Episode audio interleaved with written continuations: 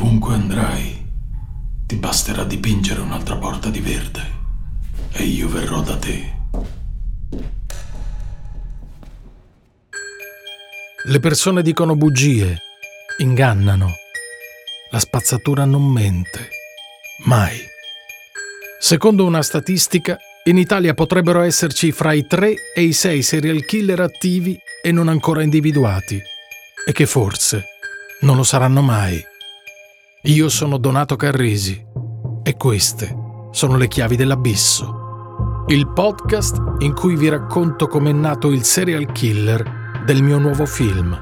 Io sono l'abisso. Dal momento in cui i serial killer compiono la loro scelta del male, la loro vita sessuale e relazionale è possibile solo in funzione del metodo trovato per sentirsi appagati.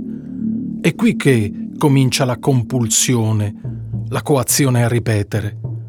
L'atto deve essere ripetuto, perché l'effetto dell'aggressione presto svanisce e subentra un senso di insoddisfazione e di disgusto. Le fantasie non sono più sufficienti e quindi si deve ripetere il rituale.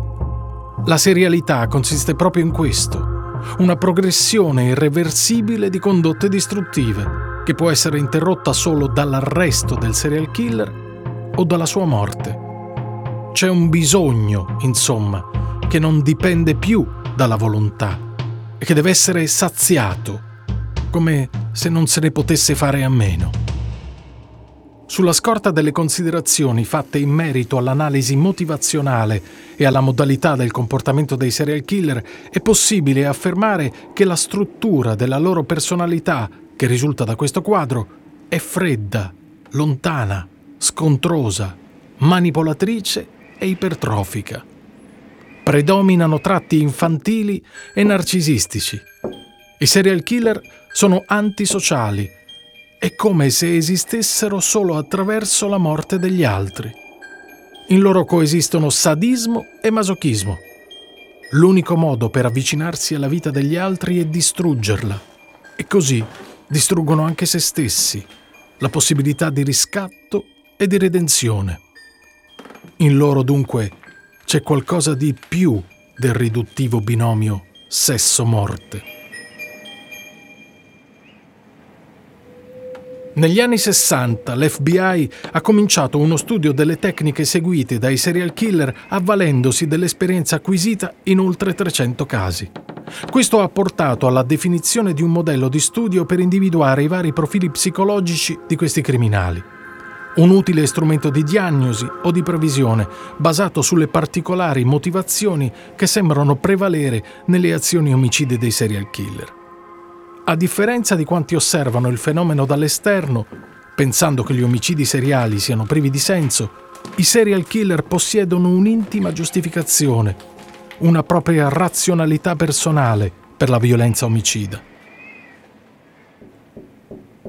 Sulla scorta di quest'ultima considerazione si è giunti alla formulazione di una classificazione che inquadra i serial killer in quattro grandi categorie.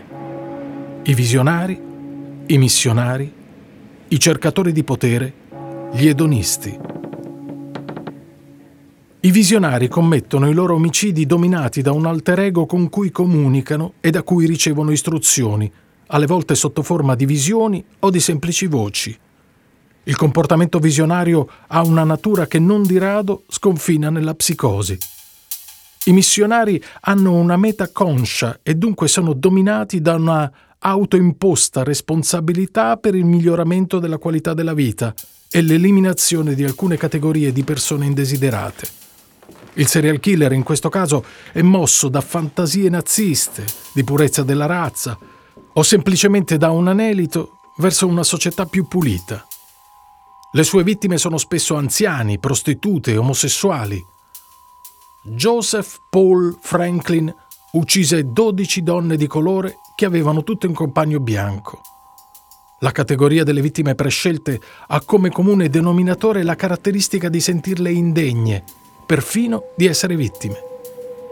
Non è detto però che il serial killer missionario ricerchi sempre fuori di sé la motivazione per uccidere.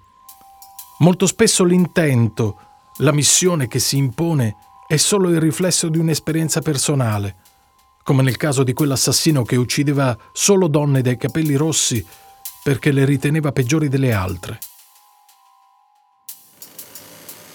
I cercatori di potere, possedendo una scarsa autostima, ricercano attraverso l'atto omicida una soddisfazione dal controllo sulla vita e sulla morte delle loro vittime.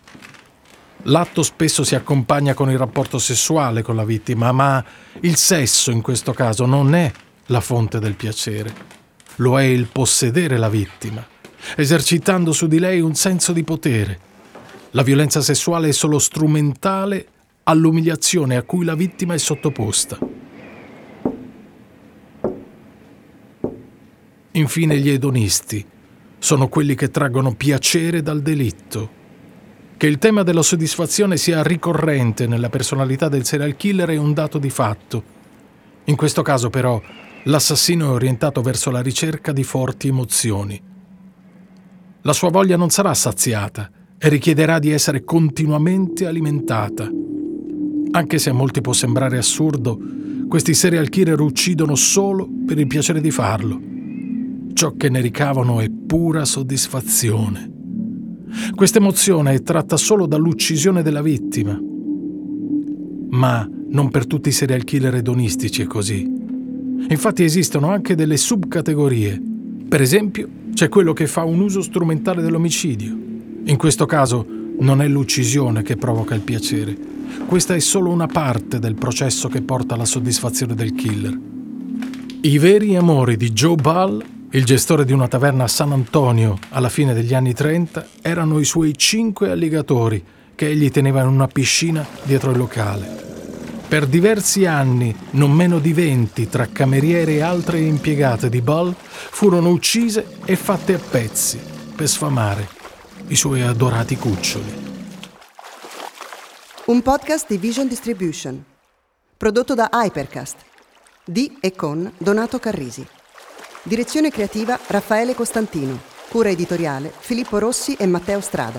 Montaggio e sound design Maurizio Bilancioni. Responsabile di produzione Hypercast Luisa Boschetti. Assistente di studio Giulia Macciocca.